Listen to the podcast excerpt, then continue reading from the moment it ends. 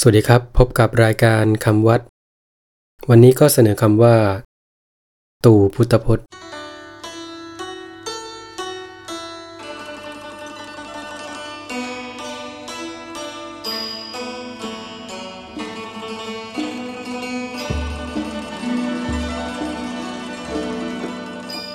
คำว่าตู่พุทธพจน์สะกดด้วย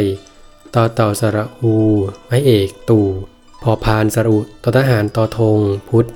พอพานจอจานนอนหนูกรันพจน์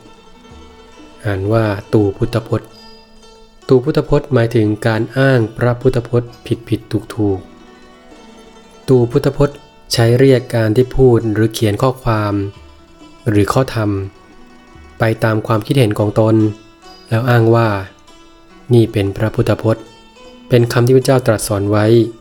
จะอ้างด้วยไม่รู้ ด้วยเข้าใจผิด หรือด้วยจงใจก็ตาม หากข้อที่อ้างถึงนั้นไม่ใช่พระพุทธพจน์ไม่ใช่พระดำรัสของพระพุทธเจ้า หรือใช่บ้างไม่ใช่บ้าง หรือนำมาอ้างผิดผิดถูกถูกชื่อว่า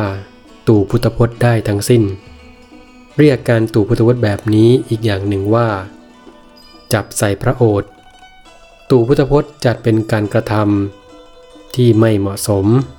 ไม่ควร เป็นกรรมหนัก คล้ายกับกล่าวตูพระพุทธเจ้า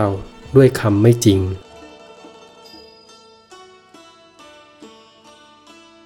สวัสดีครับ